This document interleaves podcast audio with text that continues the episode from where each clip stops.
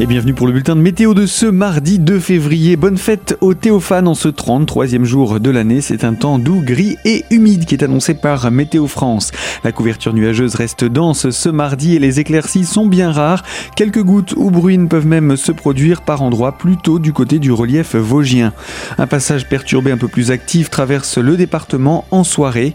Quant au vent, lui, il est orienté au sud-ouest. Il est sensible à fort de 50 à 80 km heure, 50 km heure sur la depuis Neuchâteau et en direction de Saint-Dié-des-Vosges. À Saint-Dié, justement, 60 km h et euh, Gérardmer et la Brette seront sous euh, les bourrasques à 80 km h Pour ce qui est euh, de la douceur, elle est également au rendez-vous. Le mercure à l'aube indiqué 6 à 8 degrés. Au meilleur de la journée, on attend en maximal de 8 à 11 degrés. Temps instable et plus frais pour mercredi, des giboulées sous forme de neige à basse altitude et localement plus bas. temps humide pour jeudi, amélioration temporaire vendredi et samedi et le mercure remonte pour la fin de semaine. Toute l'info météo est à retrouver sur notre site internet radiocristal.org.